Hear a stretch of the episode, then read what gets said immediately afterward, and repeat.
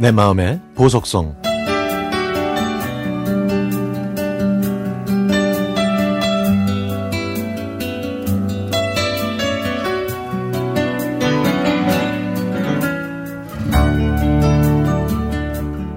며칠 전 인터넷에서 강아지에 대한 사연을 읽다가 문득 어느 할머니와 반려견 순돌이가 생각났습니다.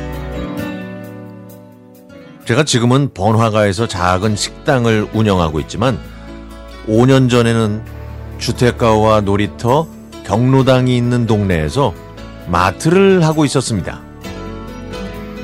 위치가 그러다 보니까 아이들과 어르신 손님이 참 많았는데요. 어느 날 머리가 희끗하신 할머님이 저희 마트 앞에서 무언가를 하시는 것 같아 내다봤더니 할머님께서 잘생긴 누렁이 한 마리를 고리에 묶고 계셨습니다. 할머님께서는 강아지를 매장 안으로 데리고 들어가면 안 된다는 걸 아셨는지 밖에다가 묶고 계셨죠. 그러자 착한 강아지는 알겠다는 듯 꼬리를 살랑살랑 흔들면서 할머니를 기다리는 모습이 참 애틋하게 보였습니다. 저는 두부 한 모와 콩나물 한 봉지, 우유 한 팩을 고르신 할머님께 여쭤봤죠. 할머니, 강아지가 참 착하네요. 할, 저 강아지 이름이 뭐예요? 어, 순돌이에요.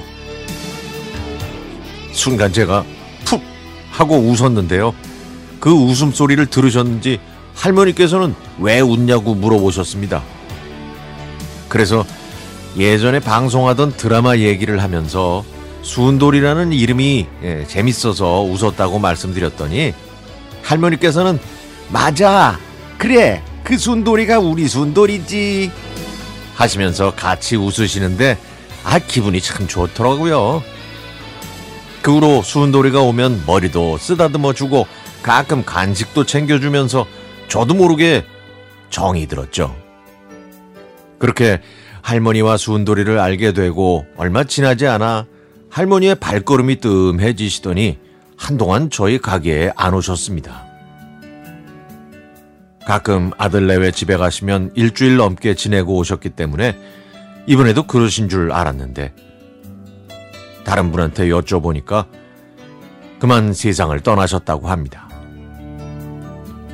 그 소식을 들은 날 저는 하루 종일 일이 손에 잡히지 않았죠. 그리고 며칠 후에 그 할머님의 손녀가 순돌이와 함께 가게에 왔는데 저를 본 순돌이가 무척 반가워 하더라고요. 저도 정말 반가웠고요. 순돌이 몸이 많이 말라 있어서 손녀한테 물어봤더니 할머니가 돌아가신 후에 순돌이는 거의 먹질 않았다고 합니다. 순돌이가 오늘처럼 밝은 모습을 보인 게 얼마만인지 모른다고도 했죠. 그런데요, 얼마 후에 순돌이도 시름시름 앓다가 할머니 곁으로 갔다는 소식을 들었습니다. 제 기억 속에서는 늘 함께하는 할머니와 순돌이. 하늘나라에서도 함께 있겠죠.